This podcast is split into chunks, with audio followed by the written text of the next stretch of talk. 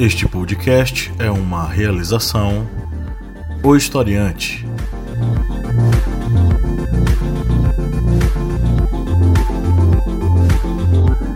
Olá, ouvintes, bem-vindos mais uma vez ao podcast do Historiante, o seu podcast sobre as ciências humanas, aquele podcast que assumiu um compromisso com você, que é o compromisso de te guiar pelos caminhos do conhecimento. Eu sou o professor Pablo Magalhães e estou aqui com a casa cheia, estou aqui com o seu Kleber Roberto. Diz oi aí, Kleber. E aí, pessoal, beleza? Tranquilo? Um arroz aí a 40 reais, 5 quilos. É muito dinheiro, né? É muito dinheiro. Mas vamos seguindo a vida. Daqui a pouco vamos viver de fotossíntese. Estamos aqui também com a senhora Bia Siqueira, viajante do mundo. Olá, gente, viajante do mundo. Eu sou andarilha, né, gente? Cada dia num lugar. Desbravando aí os sertões de Brasília a Petrolina. Também estamos aqui com o seu Márcio Fabiano. Olá, tudo bem? Hoje estou num novo cenário, espero que dê tudo certo. Mas essa minha papa tá muito grande. E também com a senhora Lídia Verônica. Olá! Estamos. A... Fale. É pra falar mais coisa? Você deu uma pausa, né? Dramática e oita. Tchan tchan, vou colocar um, um, um, um, efeito sonoro nessa parte. Bom, estamos aqui mais uma vez para debater um assunto instigante e interessante do mundo, né? E das atualidades. A gente tá fazendo planejamento para fazer com que a gente consiga abarcar assuntos bem diversificados na nossa mesa redonda que sai todas as quintas ou sextas-feiras nos agregadores. E a missão da gente hoje é refletir sobre a Guerra Fria 2.0 e como isso tá influenciando e é, mexendo com a sociedade mundial. Mas antes vamos para os nossos recadinhos básicos, como sempre vocês sabem, é hora de fazer aquele faturamento bacana. Seja um apoiador do historiante, vá no apoia.se barra historiante e faça um apoio que é mais barato que um quilo de arroz, né Kleber? Isso mesmo, você vai lá no nosso apoia, é apoia.se barra historiante, e a partir de quatro reais, que é aí menos, e um quilo de arroz, você vai estar contribuindo com o portal historiante e vai estar se alimentando de conhecimento, porque você vai estar apoiando um portal que está atuando em todas as áreas, podemos dizer. Canal no YouTube, família de podcasts, site, temos as redes sociais, enfim, estamos aí atuando para levar conhecimento para todos. E quem apoia a gente tem acesso aí a alguns benefícios, né, Lídia Verônica? Essa pessoa pode acessar algumas coisas exclusivas, né? Opa, gente, a gente não tá oferecendo nudes não, tá? Viu? No privado. É apenas conhecimento. O grupo secreto, ele ele vai trazer conteúdo exclusivo, né, para quem quem tá apoiando o nosso projeto e participar também dessa discussão né, sobre questões sociais, políticas, econômicas, enfim. É um grupo em que o apoiador também participa, além de ganhar, né, o conteúdo extra e exclusivo, né? Feito só para ele. Isso aí, vá no apoia.se barra historiante, faça o seu apoio e também conheça o portal, né? O historiante. Esse portal ele é composto pelo quê? A começar pela nossa família de podcasts, não é, Bia Siqueira? Então, gente, a gente tem a família de, de podcasts historiante. A gente tem o Arretadas, que é comigo e com Lídia e Jai. A gente tem o Correspondente de Guerras, que é de Kleber. Agora a gente tem um novo também, que é o, o Infantil, o Público Infanto Juvenil. A gente tem esse podcast que você tá ouvindo agora. A gente tem uma variedade muito grande aí. Enfim, vem mais. Sempre tem novidade. Há boatos que vem coisa nova por aí, novos programas e tal. Então você acompanhe, não deixe de acompanhar os podcasts que já existem e os podcasts que existirão em breve. O último recadinho é para você baixar o nosso aplicativo móvel. Aprenda ciências humanas onde você quiser, na hora que você quiser. Bota os fonezinhos de ouvido e escuta nossas aulas em áudio. Vê os, os nossos cards de resumo para fazer aquela resumida básica nos conteúdos que já foram passados, além de uma infinidade de outros conteúdos que vocês vão encontrar no nosso aplicativo. A coisa mais legal, quanto custa, Kleber, usar esse aplicativo? Quanto é? O cara paga quanto para usar? Você não vai pagar nada.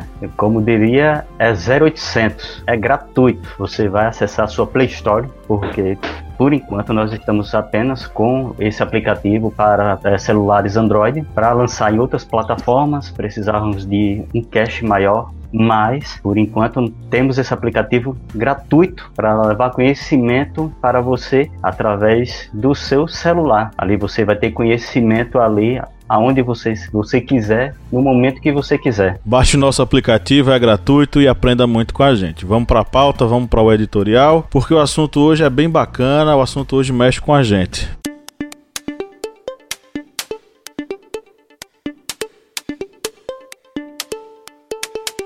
Três décadas depois da queda do Muro de Berlim, as duas superpotências do século XXI parecem lançadas a uma nova Guerra Fria. Estados Unidos e China avançam em uma espiral de ameaças, sanções e acusações de espionagem de consequências imprevisíveis para eles mesmos e para o resto do mundo. Do confronto nos âmbitos comerciais e tecnológicos, à competição armamentista e à luta pela influência nos diversos continentes, os dois gigantes protagonizam uma disputa pela hegemonia global repleta de perigos e de final incerto. Há, entretanto, uma diferença radical em relação relação à Guerra Fria que se desenvolveu durante a segunda metade do século XX. A antiga União Soviética nunca foi a potência econômica que é a China. Os dois países à época em disputa não estavam tão interconectados financeira e produtivamente como estão agora as duas maiores economias do mundo. Paradoxalmente, essa grave deterioração ocorre apenas seis meses após os dois países assinarem, em 15 de janeiro, com toda a pompa e circunstância, na sala leste da Casa Branca, entre aplausos e alvoroços, o acordo que deveria acabar com todos os desentendimentos entre eles. A primeira fase de um pacto para colocar colocaram fim na guerra comercial que combatiam desde 2018. A pandemia de Covid-19 fez esse projeto saltar pelos ares e trouxe novamente à luz as tensões que a assinatura do acordo comercial havia escondido debaixo do tapete. Tensões baseadas em uma enorme desconfiança mútua, de raízes históricas e ideológicas, e que as recriminações em torno da origem e da gestão do vírus colocam de novo em primeiro plano. A rivalidade ficou clara, é sistêmica e se estende em todas as áreas. A competição é pela influência mundial, pela inovação em áreas como a tecnologia artificial e os veículos elétricos, na corrida espacial e no armamento ultramoderno, seja termonuclear, convencional ou quântico. Quem vem logo atrás é a grande mãe Rússia. Em 2008,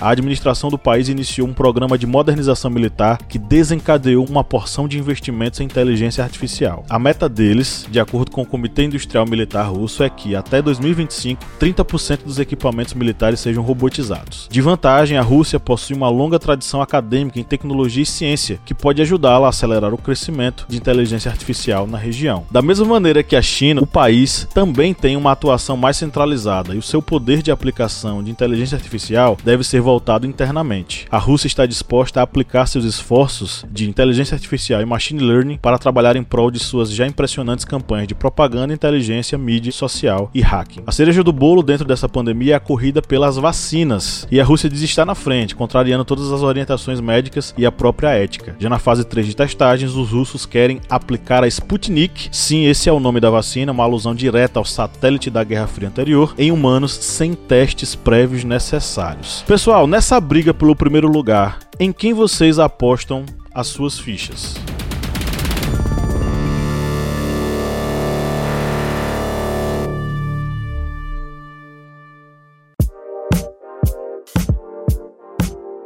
A Rússia já pisou na Lua primeiro, né? e já fez a primeira vacina, então eu vou apostar na Rússia. Brincadeira. Estados Unidos, né? Infelizmente, eu acho que os Estados Unidos jogam um pouquinho mais sujo. Então, eu vou apostar em quem vai ganhar, não necessariamente em quem eu quero que ganhe. Eu acho que eu, eu aposto na China. Não, na Rússia. Eu acho que a Rússia vai.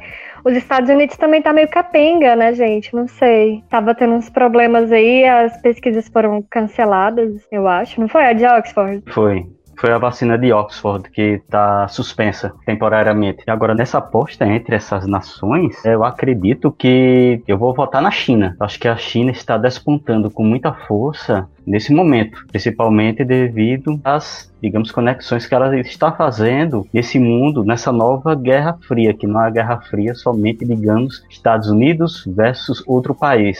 Acho que é uma conjuntura muito maior, envolve muito mais nações, temos aí a União Europeia também, é muita gente que está aí disputando essa hegemonia mundial. E tem outra coisa, viu, Kleber? Você está falando aí, eu estou aqui pensando. Em relação à vacina, eu sinceramente não faço nenhuma aposta. Pode ser ser um, pode ser outro, é uma questão de tempo, esperteza, logística. A gente não sabe quem tem mais, quem está mais próximo de uma solução. É? Até porque tanto os Estados Unidos quanto a China, quanto a Rússia querem a primazia da invenção, da, da criação da vacina, mas não é só o fator é, ser poderoso no mundo que faz com que um ou outro vá ganhar. Enfim, na minha opinião, olha, não importa quem vença, crie logo essa vacina, vamos distribuir logo pelo mundo e vamos ver como é que fica. Só quero dizer mais duas coisas. A primeira, Portugal já garantiu a todos os cidadãos de Portugal a vacina. Assim que sair, a vacina vai ser entregue à, à, à nação portuguesa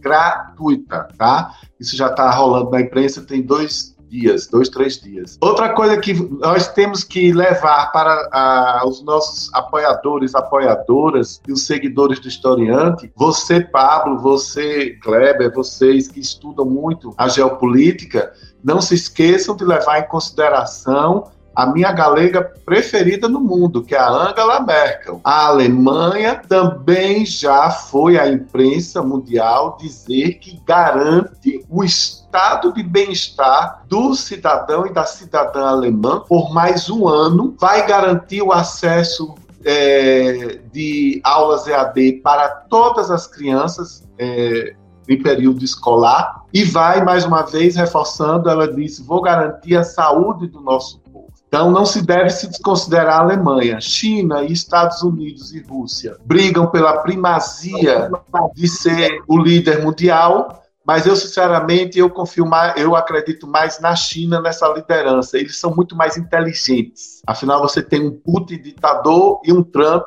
candidatíssimo a ser ditador. O pessoal está usando esse termo Guerra Fria 2.0 para falar sobre um processo de atualização, né, dessa questão das relações entre o porque, novamente, né, a gente vai ter aí a ascensão de um país que é identificado como país comunista, que é a China, e a gente vai ter mais uma vez os Estados Unidos que já estão aí com quase 80 anos de hegemonia econômica no mundo inteiro, mostrando seu poderio e mostrando que ainda estão muito fortes, né? Só que há algumas limitações em relação a esse termo, Guerra Fria. Quando a gente fala Guerra Fria, a gente imagina dois polos opostos lutando contra si. Só que aí a gente tem que pensar o seguinte: será que esses polos são tão opostos mesmo? Ou os vários acordos econômicos que é, Estados Unidos e China estabelecem entre si nos mostram o contrário. Porque a gente vai ter aí um, dois países com muitas relações econômicas entre si, claro, mas também com muitas brigas, né? Você vai ter os é, norte-americanos barrando determinados produtos chineses ou tentando fazer uma espécie de embargo à China. Só que a diferença é que esse inimigo que os Estados Unidos têm hoje em nada se parece com a União Soviética daquele período. A China tem um poderio econômico avassalador que pode engolir engolir os norte-americanos a hora que eles quiserem. Só que não fazem, não sei porquê. Eu não sei porque a China ainda não chegou assim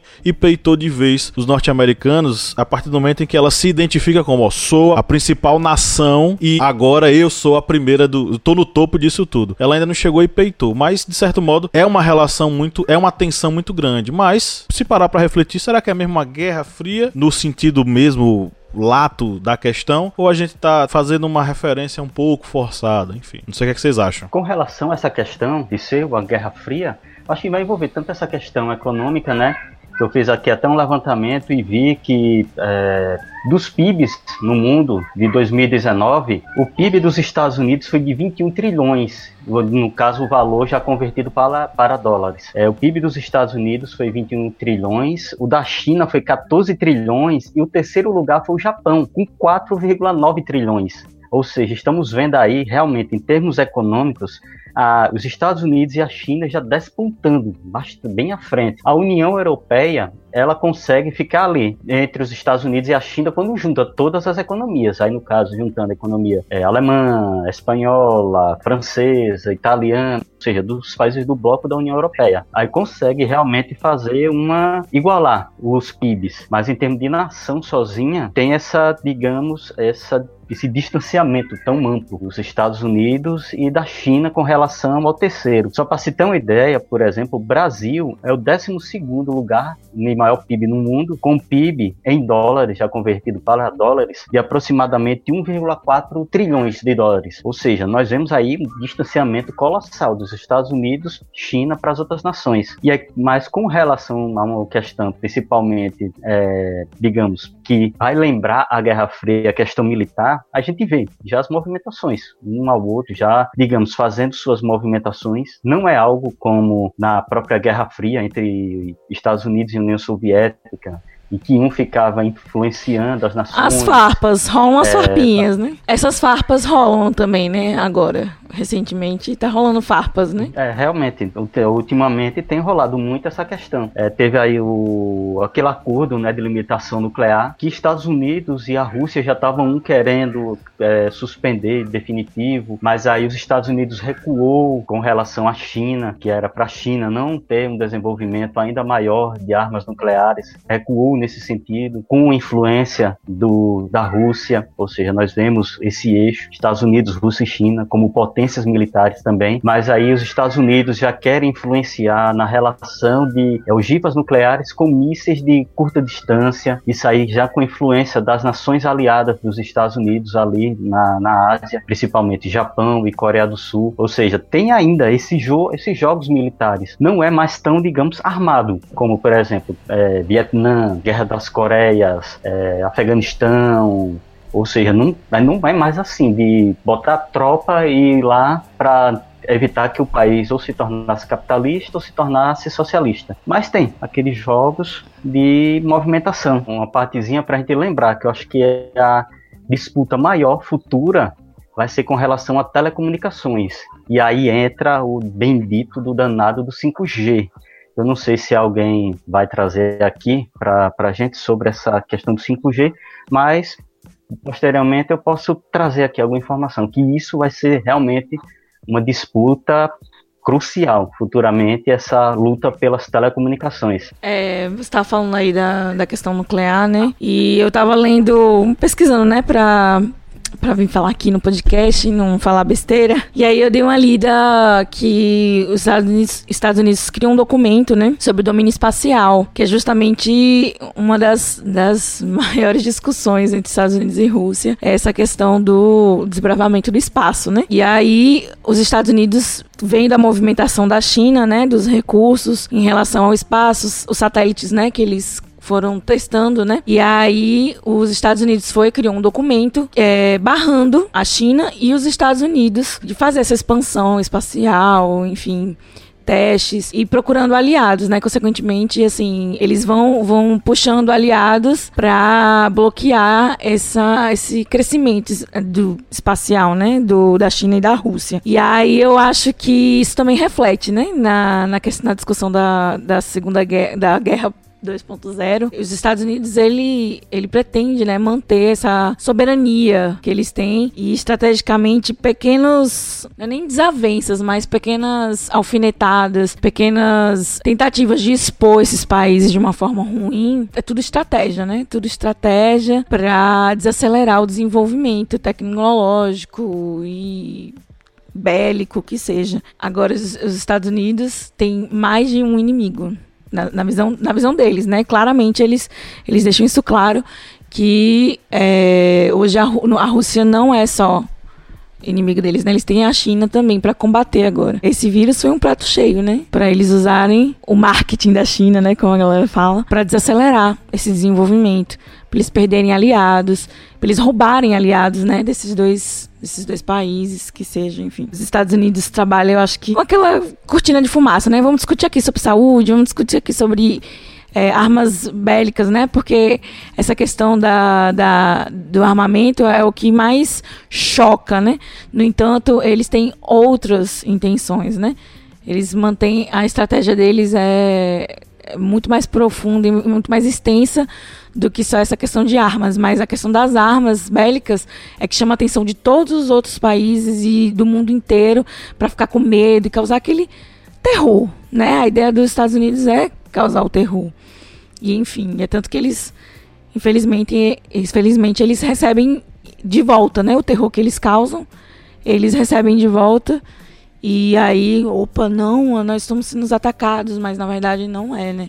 Eles criam todo esse histórico de terrorismo em relação aos outros países para depois sair de vítima.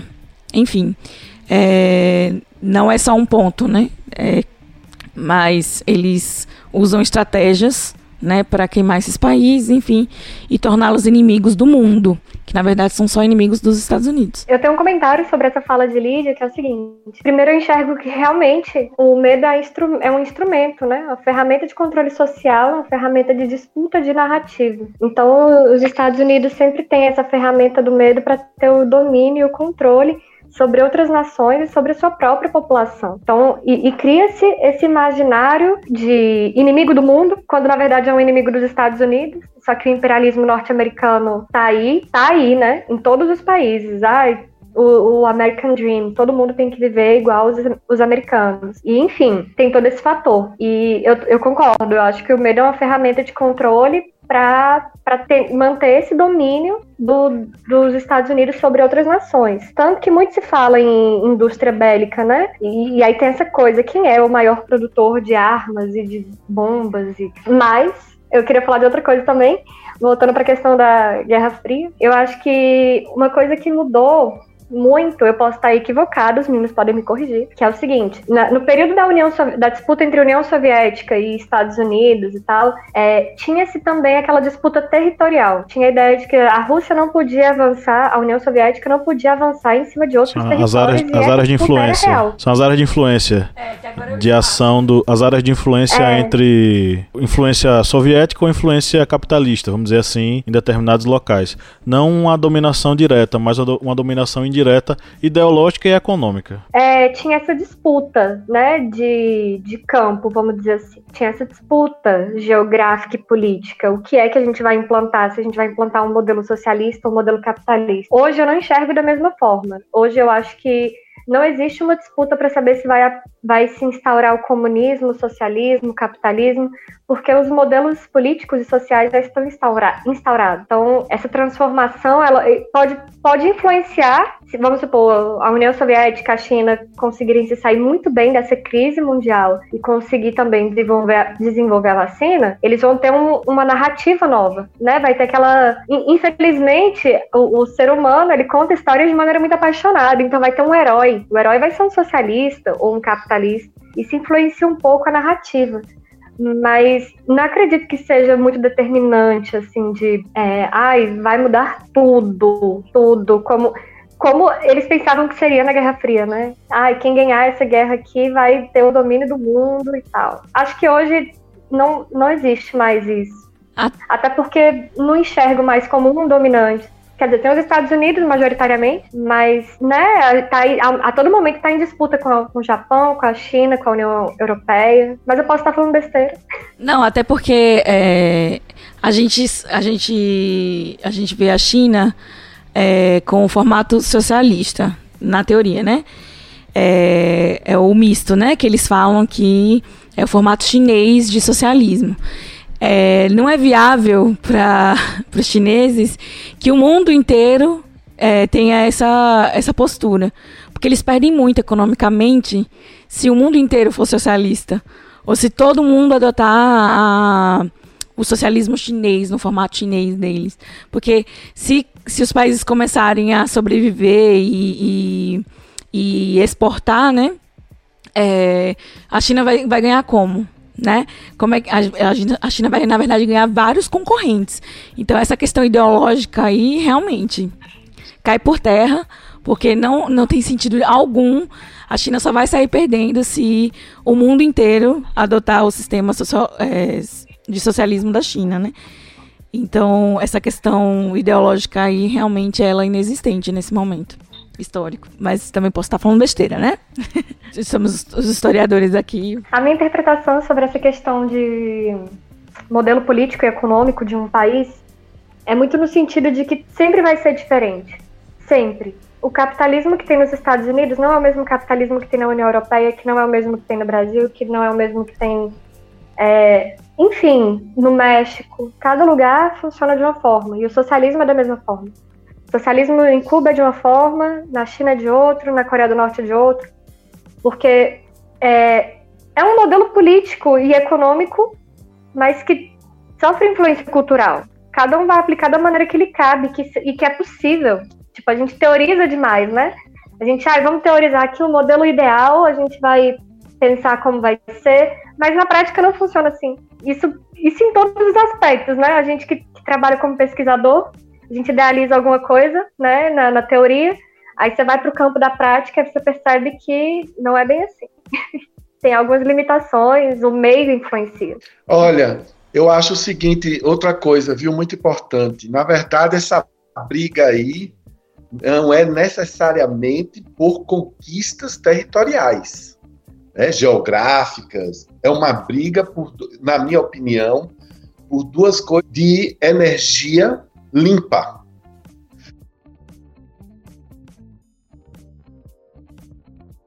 Nós sabemos que os combustíveis fósseis, né, eles têm uma, não se sabe quanto tempo eles vão durar.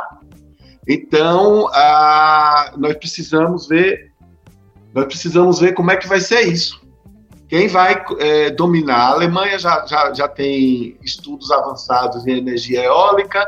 Nós aqui no Brasil, como sempre, temos boas ideias, mas vamos patinando não é? E essa é uma questão fundamental. Quem dominar a produção de energia no futuro vai dominar o processo produtivo, seja no capitalismo, seja no, no, no socialismo.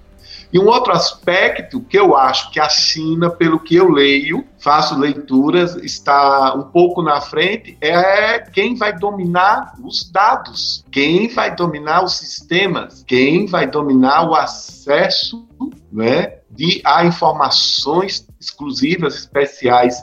Quem nesse momento está de olho nessa gravação? Os americanos, os russos, a antiga KGB ou os nossos camaradas chineses? É o TikTok que está gravando aí, espiando nós cinco? Essa é uma pergunta que precisa ser respondida. Na verdade, todos nós estamos sendo observados em vários aplicativos, né? Porque a gente falou sobre essa. Você falou agora da questão do TikTok. A briga por dados é tanto oficial quanto extraoficial.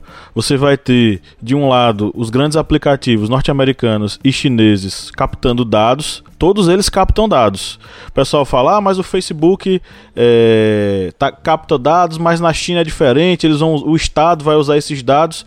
E o que aconteceu com a eleição de Trump? Não foi o Estado usando dados? O Estado do Trump não está usando dados para trabalhar? Então, primeiro que essa questão da privacidade ela não existe mais nesse contexto das da, da conectividade dos dados móveis. A outra questão é, a Rússia ela está entrando nisso não oficialmente, não é com aplicativo, é extraoficialmente, é com hackers. O, o, os, os servidores russos estão hackeando muitas informações em outros continentes, em vários outros continentes, né? Então é uma, uma guerra tecnológica, enfim, uma, uma guerra cibernética. É, Kleber disse que queria falar sobre a questão do 4G. 4G não, eu, tô, eu vivo no passado do 5G. 5G. É, porque esse é uma das brigas que está dando maior. É, tá, tá sendo a maior trocação de farpas né, nesse momento entre os Estados Unidos e a China, porque eles sabem que vai ser a importância, vai ser as telecomunicações futuramente. É tanto que empresas estão lançando satélites, está tendo esse desenvolvimento, desenvolvimento rápido no 5G, exatamente porque sabe que é uma área extremamente importante, não somente para questões é, sociais da sociedade, da comunicação, mas também pela questão até mesmo, digamos, militar, já que vai ser é, quem tem, quem detém um sistema de telecomunicações rápidos, é, vai conseguir se defender de um ataque mais rapidamente. E o 5G é uma tecnologia que é, desponta, como muita gente, até um ponto de é, mudança no, nos hábitos de se utilizar a internet. Porque atualmente a gente está utilizando em alguns locais o, é, o 4.5G. Esse 4.5G ele chega é, mais ou menos a velocidade dele é, no máximo em 200 megas, 200 megas por segundo, no 4.5G. Aqui no Brasil, normalmente se utiliza o 4, o 4G, que fica ali em média entre 19 e 20 megas por segundo. E o 5G, ele vai chegar em média a 10 gigas. 10 gigas, 50 vezes mais rápido que o 4.5. Ou seja, pode ser uma modificação total, até mesmo dos aspectos de se utilizar a internet em termos de fibra ótica, é, banda larga. Vamos baixar muitas séries, hein, bicho? através de apenas no, do sinal de, de, celulares. E as empresas que estão de, é, conseguindo dominar essa área são exatamente a Huawei, que é chinesa, e a, eu acho que a ZTE, acho não, é a ZTE, que também é chinesa. São essas duas, principalmente a Huawei, que é uma das empresas que tem despontado nessa área do 5G. E é tanto que Trump vem acusando a Huawei de estar tá roubando dados, eles vão espionar, eles estão fazendo, é, manipulando dados através dos seus celulares, porque eles sabem que uma empresa chinesa dominando essa área do 5G, eles vão ter um domínio imenso em relação à internet, porque o 5G ele realmente pode revolucionar e modificar a forma de nós utilizarmos a internet. Internet mais rápida do mundo, né? Tá ali do ladinho da China. A gente falou aqui sobre as diferenças entre a, a Guerra Fria que realmente aconteceu já e tal, e esse momento atual que a gente apelidou, as pessoas apelidaram de Guerra Fria 2.0. A gente já disse que não é a mesma coisa. É, Pablo já, já esclareceu que as coisas não se repetem. A história não se repete. A história Isso, ela não é cíclica. Parece, mas não é igual. Quem diz isso é Marx, inclusive, viu? É isso. A história se repete só numa condição, é. quando é farsa. Pode ser uma farsa. É isso. É isso. Então a gente já, já, já falou aqui das diferenças de, do, do, período anterior e esse. Não é a mesma coisa. A disputa é diferente. A disputa antigamente era muito mais ideológica. É, mas vou, vou para os pontos que são semelhantes. Na minha, na minha visão, na minha interpretação, é que atualmente a disputa é por narrativa. A pessoa que, que sair na frente vai ter o domínio dessa narrativa, de contar para o mundo quem é que está mandando aqui agora quem é que, que, que tem o domínio da tecnologia. Porque hoje a tecnologia vai determinar seu poder político. Então, para mim, é, é, continua sendo uma disputa política de dominação, onde essa, essa nação que for, for vencedora, vamos dizer assim, essa nação que conseguir alcançar a primeira disputa, ela vai estar tá nessa, nessa posição de querer impor a, a sua, sua verdade. E nesse sentido, eu acho que todo mundo sai perdendo. Eu, eu acho que todo mundo sai perdendo, porque quando se tem uma dominação, seja socialista, seja capitalista, é muito delicado. É, é bem, bem delicado. E eu acho que isso está se repetindo nesse aspecto, de que alguém, alguma nação, busca esse domínio político e de narrativa. Passando a limpo. Vamos para o Passando a Limpo agora, galera. Para quem não conhece o nosso o, nosso quadro Passando a Limpo é um programinha de perguntas e respostas onde os nossos membros da banca testam se eles estão aptos ou não a participar do historiante. Quem perde é eliminado do historiante e não volta nunca mais. Brincadeira, é claro que eu estou tirando uma onda. O prêmio de hoje é uma dose. Ainda bem que eu sou estagiária. Eu não participo da disputa porque eu sou estagiária. o prêmio de hoje é uma dose. Bia tá com essa conversa que ela é estagiária, meu Deus do céu. o prêmio de hoje é uma dose da Sputnik na veia. Sputnik é aquela vacina maravilhosa que os russos estão enfiando na goela do povo sem, terminar, sem ter terminado a terceira fase de observações. Vamos lá, primeira questão, galera, preste atenção. Ao longo do período conhecido como Guerra Fria, eclodiram vários conflitos nas zonas de influência disputadas pelas duas superpotências, que então pretendiam controlar o mundo. Um dos conflitos gerados no contexto da Guerra Fria foi a Alternativa A, Guerra do Ópio, motivada pela disputa de interesses comerciais entre ingleses e russos na China, em razão do enorme mercado consumidor do país. Guerra da Coreia, ocasionada pela invasão da Coreia do Sul, zona de ocupação norte-americana por tropas norte-coreanas. Alternativa C, Guerra da Crimeia, resultante da disputa entre soviéticos e norte-americanos pela posse da península da Crimeia. E aí, galera, qual a alternativa correta? Eu vou chutar B. Eu vou ser o último, viu? Poxa, Kleber. Letra B. Eu vou chutar B também. Eu também acho que eu vou na B. É. Eu tô entre Guerra B da Coreia. Ok, essa foi fácil. Letra B. Lídia anda viciada aí em séries coreanas. Eu ia falar isso pra vocês, viu? Olha, dorama é história, viu? Se vocês quiserem estudar história da Ásia aí, ó. Eu aprendi isso aí na, na, nas séries coreanas. Né? Lídia tá viciada aí em série coreana, gente. Ok, letra B, Guerra da Coreia, muito bem. Lídia é K-Popper, né? Como é? É o quê? Lídia é K-Popper, K-Pop. É. Como é que fala? Ela é K-Popper. É. K-Dorama, sei lá. É, K-Dorama. Por aí. Vamos lá. A disputa entre China e Estados Unidos é acirrada em diversos aspectos. Um dos elementos mais relevantes está na superioridade chinesa em relação à potência de sua marinha, a mais numerosa do mundo, seguida, seguida dos Estados Unidos. Letra B, na superioridade norte-americana na fabricação de navios, o maior do mundo em tonelagem, seguido pela China. Alternativa C, no empate técnico entre China e Estados Unidos em relação ao poderio naval, representando um perigoso equilíbrio de forças. E aí, qual é a alternativa correta? Nossa, essa eu achei difícil. E aí, galera? Eu acho que é A, mas essa daí tá difícil, eu tô chutando. Bom, como a China exporta e importa loucamente, eu vou chutar A. Inclusive, tô esperando aí minhas encomendas vindo por Letra navio. C. De B novamente. Kleber vai de B. Então, as meninas foram na A, Kleber na B, Márcio na C. É isso? Certinho? Letra C, já disse e já ganhei. Já ganhou? ok. É A, minha gente. Um dos ele... Ah, arrasei, o que, que eu vou ganhar? Espero que eu ganhe minhas encomendas, tá vindo aí da China.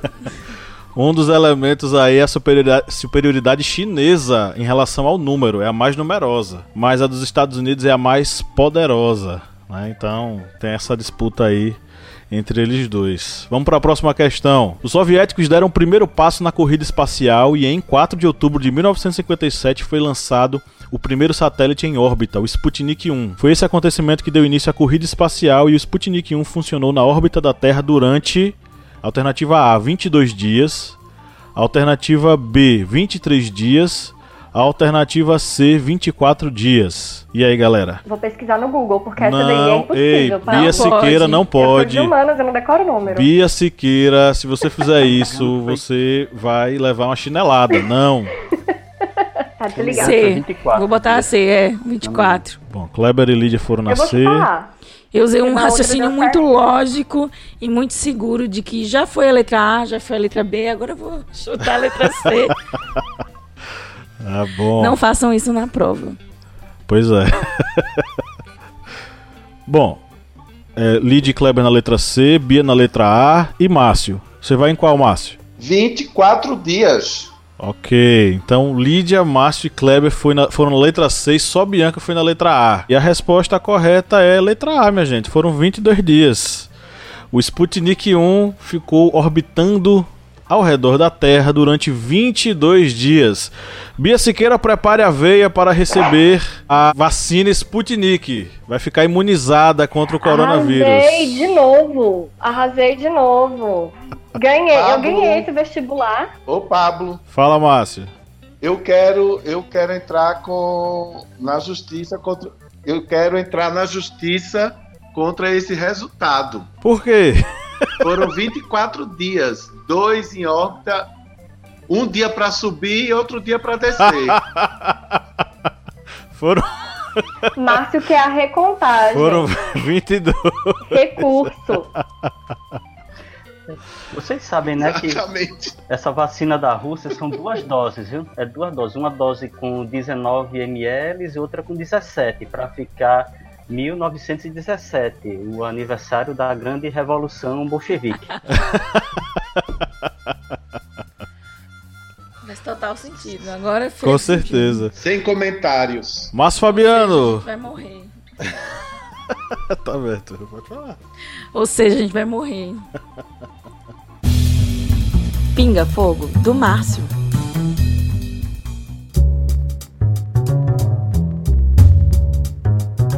Márcio Fabiano, tem pinga-fogo hoje? Tem, e eu preparei esse pinga-fogo com todo o meu amor. Posso fazer? Mande brasa. Kleber, amanhã, dia 10 de setembro, o mundo se acaba. Deus se cansou da humanidade, certo? Abriu as portas do céu, saíram anjos com suas trombetas, mas aí no meio do caminho Deus resolve dar uma chance à humanidade. E aí Deus escolheu você, Kleber. Qual é a sua missão? Você vai ter que sair à rua e você vai encontrar numa esquina um vendedor americano hambúrguer um russo vendendo vodka e um chinês vendendo yakisoba. Aí você ouve a voz de Deus no seu ouvido. Agora é com você, meu filho. Escolha o que você vai querer para eu poder decidir como vai ser o mundo. O que é que você escolhe, Kleber? Ah, vou encher o bucho de yakisoba e depois tomar umas doses de vodka. Pra ficar feliz. Esse pinga-fogo de A minha massa foi, foi sci-fi, né? Foi aquela coisa bem distopia. Eu te, falta uma coisa que eu perguntar pra vocês, começando a rodada aí, começa a Bia Siqueira respondendo. Ah, durante muito tempo nós tivemos a dominação e a primazia norte-americana economicamente no mundo inteiro, mas também tivemos a primazia ideológica e cultural norte-americana.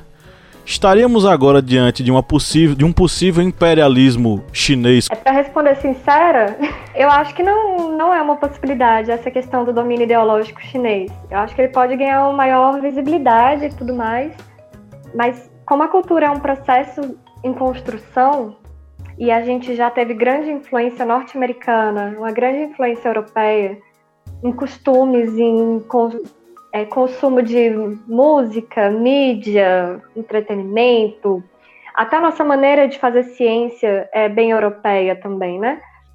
Então, é, acho que, que, que não. Acho que no máximo a gente vai ter uma influência aí, mas um domínio cultural, ideológico, já não é mais possível. Porque já foi. Não tem como voltar. Eu acho.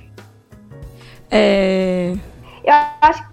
Rapidão, eu acho que é só a dialética, né, Pablo? Tipo, a ideia de que uma coisa existe, já existe como tá, a influência. Aí vai vir a influência chinesa. Então vai se ter um novo conceito que mistura os dois. eu acho assim que é, nessa questão cultural os Estados Unidos têm perdido bastante, né? Essa força, esse poder cultural é, no mundo. É, eu tenho visto muito, e eu comentei aqui, mas meu microfone estava desligado, é, o crescimento cultural da Coreia. A Coreia ela tem exportado muita cultura e tem atingido níveis que a gente nem imaginava. Até O- mesmo o próprio Trump ficou revoltado com a cultura coreana, né? O K-pop, né? É, o K-pop. É, os os, os K-popers, né? Eles se juntaram numa batalha é, virtual, né? Contra Trump. E, e tem, tem tido resultados assim impressionantes, pelo menos na questão da aparência, né? É, a gente vê que o- os K-popers estão ganhando aí é, nessa, nessa disputa, né? De frente com o Trump. Mas essa questão cultural, é, eu tô vendo um crescimento do- da Coreia. Inclusive, a Coreia tem a internet mais rápida do mundo. E ele é um dos países que já testou a, a internet 5G, né? Por conta dessa, dessa questão dessa rapidez da internet mais rápida do mundo. Então, eu acho que quando o Kleber falou, né, daquela questão do quem tiver a internet mais rápida talvez ganhe a batalha, e ainda pensei, né, vamos disputar o mundo num- numa partida de LoL. E aí eu pensei talvez que a Coreia ganhasse por conta da, da internet, né? Desses co- como ela é rica nessa questão da internet. E o governo coreano, ele adotou uma postura diferente nos últimos anos, né? Que eu acho que isso que influencia muito essa questão da, da dominação cultural da Coreia nos últimos anos, é que o governo está usando a, a cultura para dizer oi mundo, né? Nós estamos aqui. E é só um fenômenozinho assim, né, que eu vou comentar aqui, que é uma questão cultural, né? É, pela primeira vez, né, é, um, um país de língua estrangeira ganhou o melhor, fi o melhor filme do ano, né? Antiga, é, an- antes de, da- Coreia ganhar, até agora só tinha sido é, filmes com de língua, ingle, de língua inglesa, né? E, e aí a Coreia ganhou. Então aí já foi um marco, né? E aí vem o BTS, que foi comparado aos Beatles nos anos 60, de tão, de tão grande que o fenômeno está sendo no mundo, né? E aí a gente, a gente vê o posicionamento do, dessa galera K-pop, né? Da cultura coreana, tomando a frente em, em relação a bandeiras políticas. Então, eu acho que a gente pode discutir também essa questão do domínio é, desse, da cultura coreana recentemente, né? Essa está sendo difundido, né? De uma forma muito grande. Porque a gente já, já quebrou aquele conceito de, de, de Estados Unidos, né? Aquelas marquinhas americanas, todo mundo se vestindo igual. A gente já deu uma quebrada nesse padrão aí norte-americano de, de se vestir, de consumir, né? E especialmente nesse novo normal, como a gente tem pregado, é, tá, tá, tá vindo uma conscientização muito maior, né? Até porque a gente está entrando num momento de recessão, o mundo inteiro, né? Então, tá, estamos avaliando melhor como gastamos nosso dinheiro, né? E aí a gente entra nessa questão do, da cultura menos no sentido econômico e mais no sentido cultural mesmo, né? De consumir é, cultura. E aí é, eu acho que a China está bem para trás em relação a isso. E os Estados Unidos já, já perdeu bastante público. Enfim, é isso. É, eu acho que é, nesse momento, acho que a gente não dá assim para falar ainda de uma é, influência tão pesada culturalmente chinesa é, no, no Ocidente. Ainda há essa prevalência, principalmente da cultura norte-americana, principalmente devido, logicamente, às questões relacionadas à música e cinema. E realmente eles tiveram, durante muitas décadas, a prevalência nessas produções. Termo cultural, acho que ainda pode ser algo que vai demorar algumas décadas para termos aí uma outro local tendo realmente uma cultura que diga não vai realmente estamos realmente fazendo frente estamos substituindo a cultura norte-americana.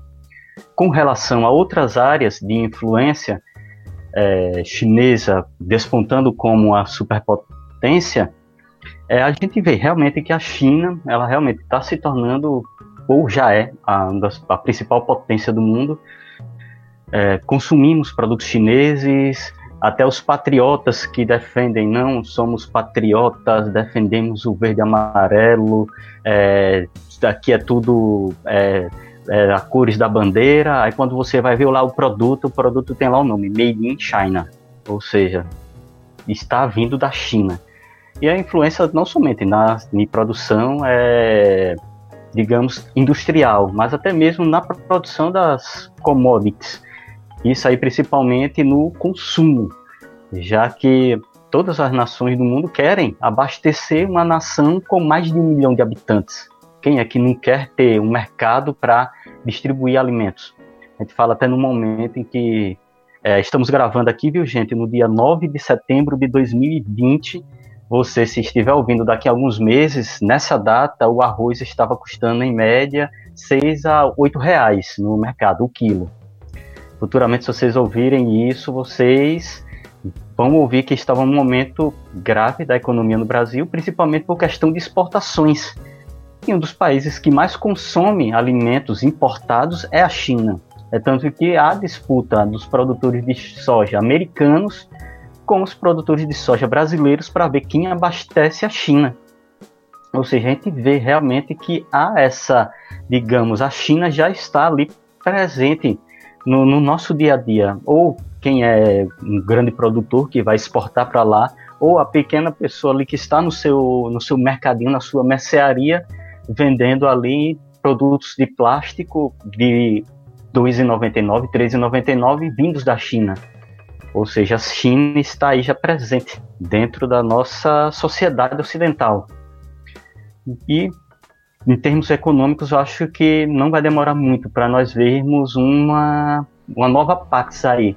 Como é que seria uma Pax? Tivemos a Pax Romana, Pax Britânica, estamos vivendo atualmente, podemos dizer, um fim da Pax Americana em substituição. A Pax Shaolin, Kleber. Pax, vai ser a Pax é, Shaolin. Chinesa. Pax Kung Fu. É. é. Vamos chamar mais ou menos isso. Mas a gente vai os impérios caem. Isso aí, quem vê, quem estuda história vê. Os impérios caem. Podem durar mil anos, podem durar menos tempo, mas eles sempre é, deixam o topo do mundo para outras nações que surgem como novas potências. Não só é possível, como de uma certa forma ela já se iniciou. Sabe o que é que eu acho? Meus queridos e minhas queridas colegas, seguidores, seguidoras, apoiadores, apoiadoras. A China, ela é muito sutil, faz parte do caráter nacional, da cultura tradicional lá dela de milênios, a sutileza, a delicadeza, a arte de, de, de pensar muito, de serem muito precisos em suas decisões, em suas estratégias.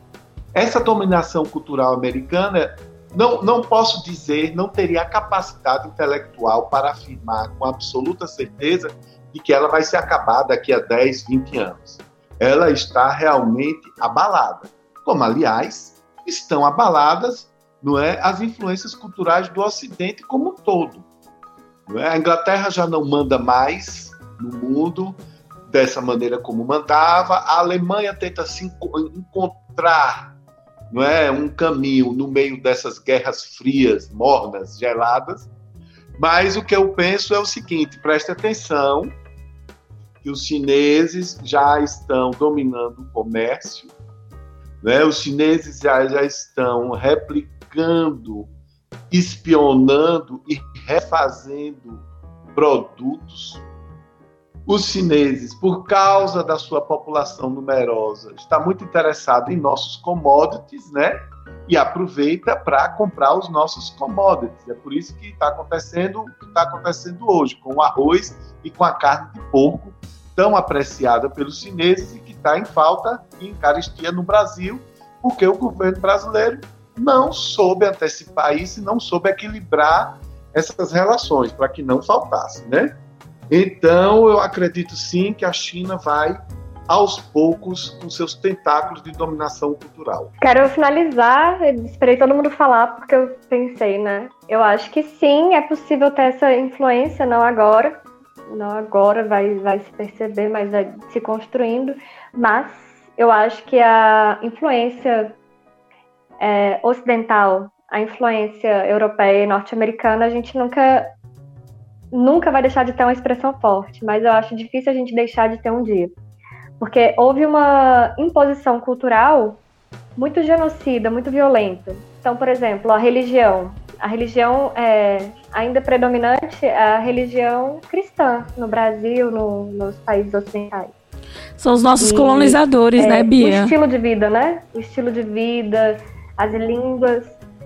São os Oi? nossos colonizadores, né, Bia? Isso acaba. A gente acaba arrastando para sempre esses traços. Digamos que já tá no nosso DNA, é isso, né? Eu acho, eu acho que essa herança.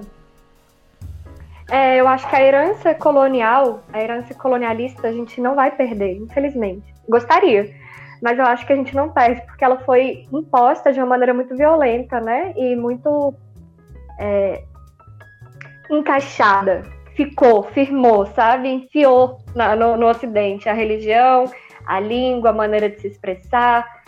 Então, eu acho que nesse aspecto a gente ainda vai, vai permanecer muito, muitos, muitos anos com essa herança colonialista. No entanto, a gente vai ter uma grande influência. Eu, a gente já tem uma grande influência no, no comércio né, da China e na cultura coreana. Então, acho que vai crescer muito. E é isso aí, gente. Eu fiquei aqui pensando, será que daqui a alguns anos nós estaremos assistindo filmes é, do Jack Chan, os, os, grandes sucessos do cinema chinês estariam pipocando no cinema brasileiro? É uma coisa para se refletir, porque dominações elas, elas vão se transformando, vão se reorganizando. Por exemplo, um dia nós tivemos os britânicos como o o centro das atenções e a grande influência do mundo inteiro. Depois foi a França, uma influência cultural muito forte, é tanto que a gente aprendia francês, nós aprendíamos francês nas escolas. É, a minha sogra, Dona Gersonita, falou aqui certa vez que tinha francês nas escolas. Mas é porque existia essa coisa da da influência francesa do idioma francês em cima da gente. E aí nós temos norte-americanos da Segunda Guerra para cá, né? Como é, Kleber? O positivismo, né? Auguste Comte. Isso, positivismo. A questão filosófica, cultural, é era uma influência muito forte. Da Segunda Guerra para cá, nós tivemos uma forte influência norte-americana. Então, são é, transformações, modificações que acontecem na ascensão e queda de alguns impérios. Não sei se pode acontecer isso novamente agora, né? Na queda de um império e ascensão de outro, nós temos aí a modificação do polo de influência sobre nossas vidas. Mas quem sabe, né? A gente está indo para o cinema daqui a 50 anos. Ah, vamos lá assistir porque saiu o filme do fulano de tal, que é chinês e que ele lançou um filme e a gente não perde nenhum, né? Enfim. Dicas culturais. Vamos caminhando aqui para nossas nossa reta final, nossas indicações. É, o que é que vocês estão aí a fim de sugerir para a galera? Eu queria dar uma sugerida aí primeiro num livro fundamental para todos nós, né? Não sei se todo mundo já leu ele aqui, mas é o livro do Eric Hobsbawm, A Era dos Extremos. Volta e meia a gente tá sugerindo ele aqui, né? A Era das Revoluções, para que a galera dê uma conferida, para que a galera dê uma lida, porque é um livro fundamental para entender o século XX, o processo de globalização e como a gente chegou na construção de uma conjuntura que ainda existe hoje, né? A ascensão norte-americana enquanto principal potência e a permanência dela até os dias de hoje. Fica a sugestão de leitura do velho e bom Eric Hobsbawm. E a minha sugestão de filme vai ser o documentário que saiu há pouco tempo atrás. Acho que Márcio já sugeriu aqui ele uma vez, mas acho que o tema o tema pede ele de novo. American Factory, ou Indústria Americana, que foi o documentário dirigido pelo casal Obama, na verdade, produzido pelo casal Obama e dirigido por, pela Julia Reichert e Steven Bognar.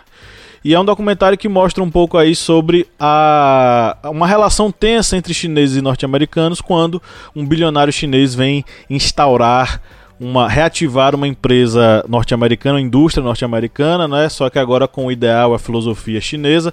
E aí a gente vai ter um choque de cultura e um choque de pensamento de produção diferente, né? E por incrível que pareça, a galera pensa aí, ah, a China comunista, sei o quê. O bilionário chinês queria instituir um regime de trabalho parecido com o asiático, que era o dobro, sei lá, do que era praticado nos Estados Unidos. E a galera começou a reclamar. Então assistam, tire suas conclusões, mas é interessante para ver essa relação entre China e Estados Unidos do ponto de vista econômico. E aí, galera, o que, é que vocês têm para dizer pra gente? Bom, gente, já que estamos aqui, fui já exposta aqui pelo meu marido, né? Então vou indicar dois doramas aí pra galera que tá em casa. Tem nada como esse programa aqui não é, é direcionado para o Enem, né?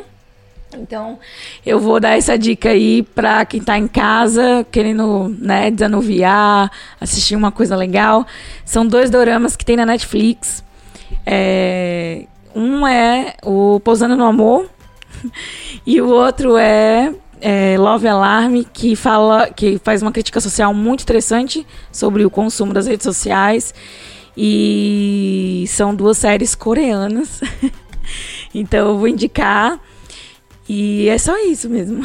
Minha indicação também vai aí de Hobsbawm, Era dos Extremos, para vocês entenderem um pouquinho essa conjuntura política que acabou é, resultando no que foi a Guerra Fria. E é um livro também que é essencial para você entender a nossa história é, contemporânea. E vou indicar uma música, que eu acho que também Pablo vai lembrar, professor aí Michel. É Heart, que é lá a música tema de Rock 4.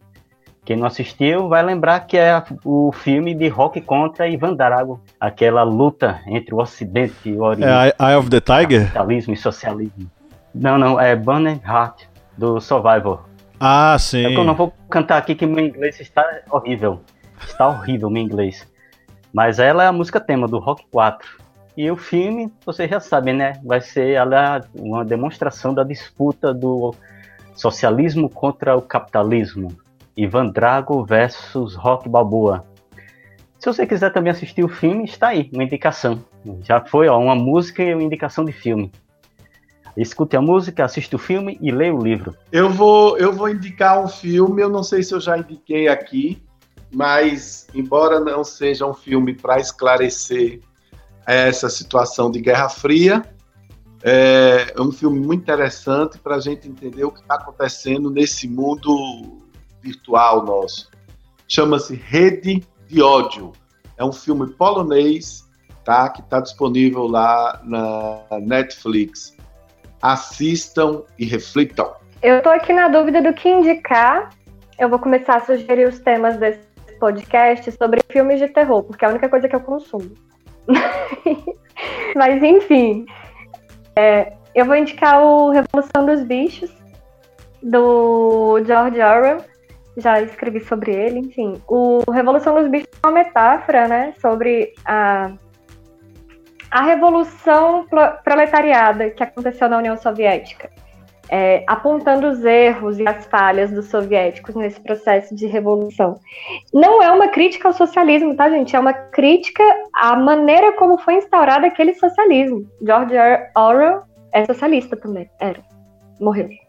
Enfim, e vou indicar o livro do Levi Strauss, que é Raça e História. é um livro, um ensaio, não é um livro, é um ensaio. Ele escreveu para a ONU, quando a ONU nasceu, foi escrito na ideia de combater o racismo, entender o processo da eugenia cultural, e foi escrito para a gente entender esse processo cultural de quando a gente pratica o etnocentrismo, que é a ideia de que uma etnia tem que dominar a outra. Então, esse do Levi-Strauss é bem legal para a gente entender como é construída uma cultura e a influência de outras culturas sobre uma sobre a outra, né? Enfim, é isso. E a sugestão é que aqui no próximo a gente fale de filme de terror, porque eu sempre fico sem ter o que indicar. Fazer um especial filmes de terror com ambientação histórica. Sei lá. Aí a gente Filmes traz. de terror. Propaganda eleitoral Eu vou amar. do Brasil. Eu vou amar. Como é o nome daquele diretor do Nós? O retorno da Chorona. Corra. O diretor de Corra é. Como é que é o nome dele? Não lembro. Jordan Peele é o nome Peele. dele. Jordan Peele. Bom, então vamos encerrar aqui o episódio. Gente, chegamos ao final de mais uma gravação de podcast. Vamos dar tchau. Um, dois, três. Hora de dar tchau. Tchau. Tchau, tchau, gente. tchau. Até a próxima. Beijo.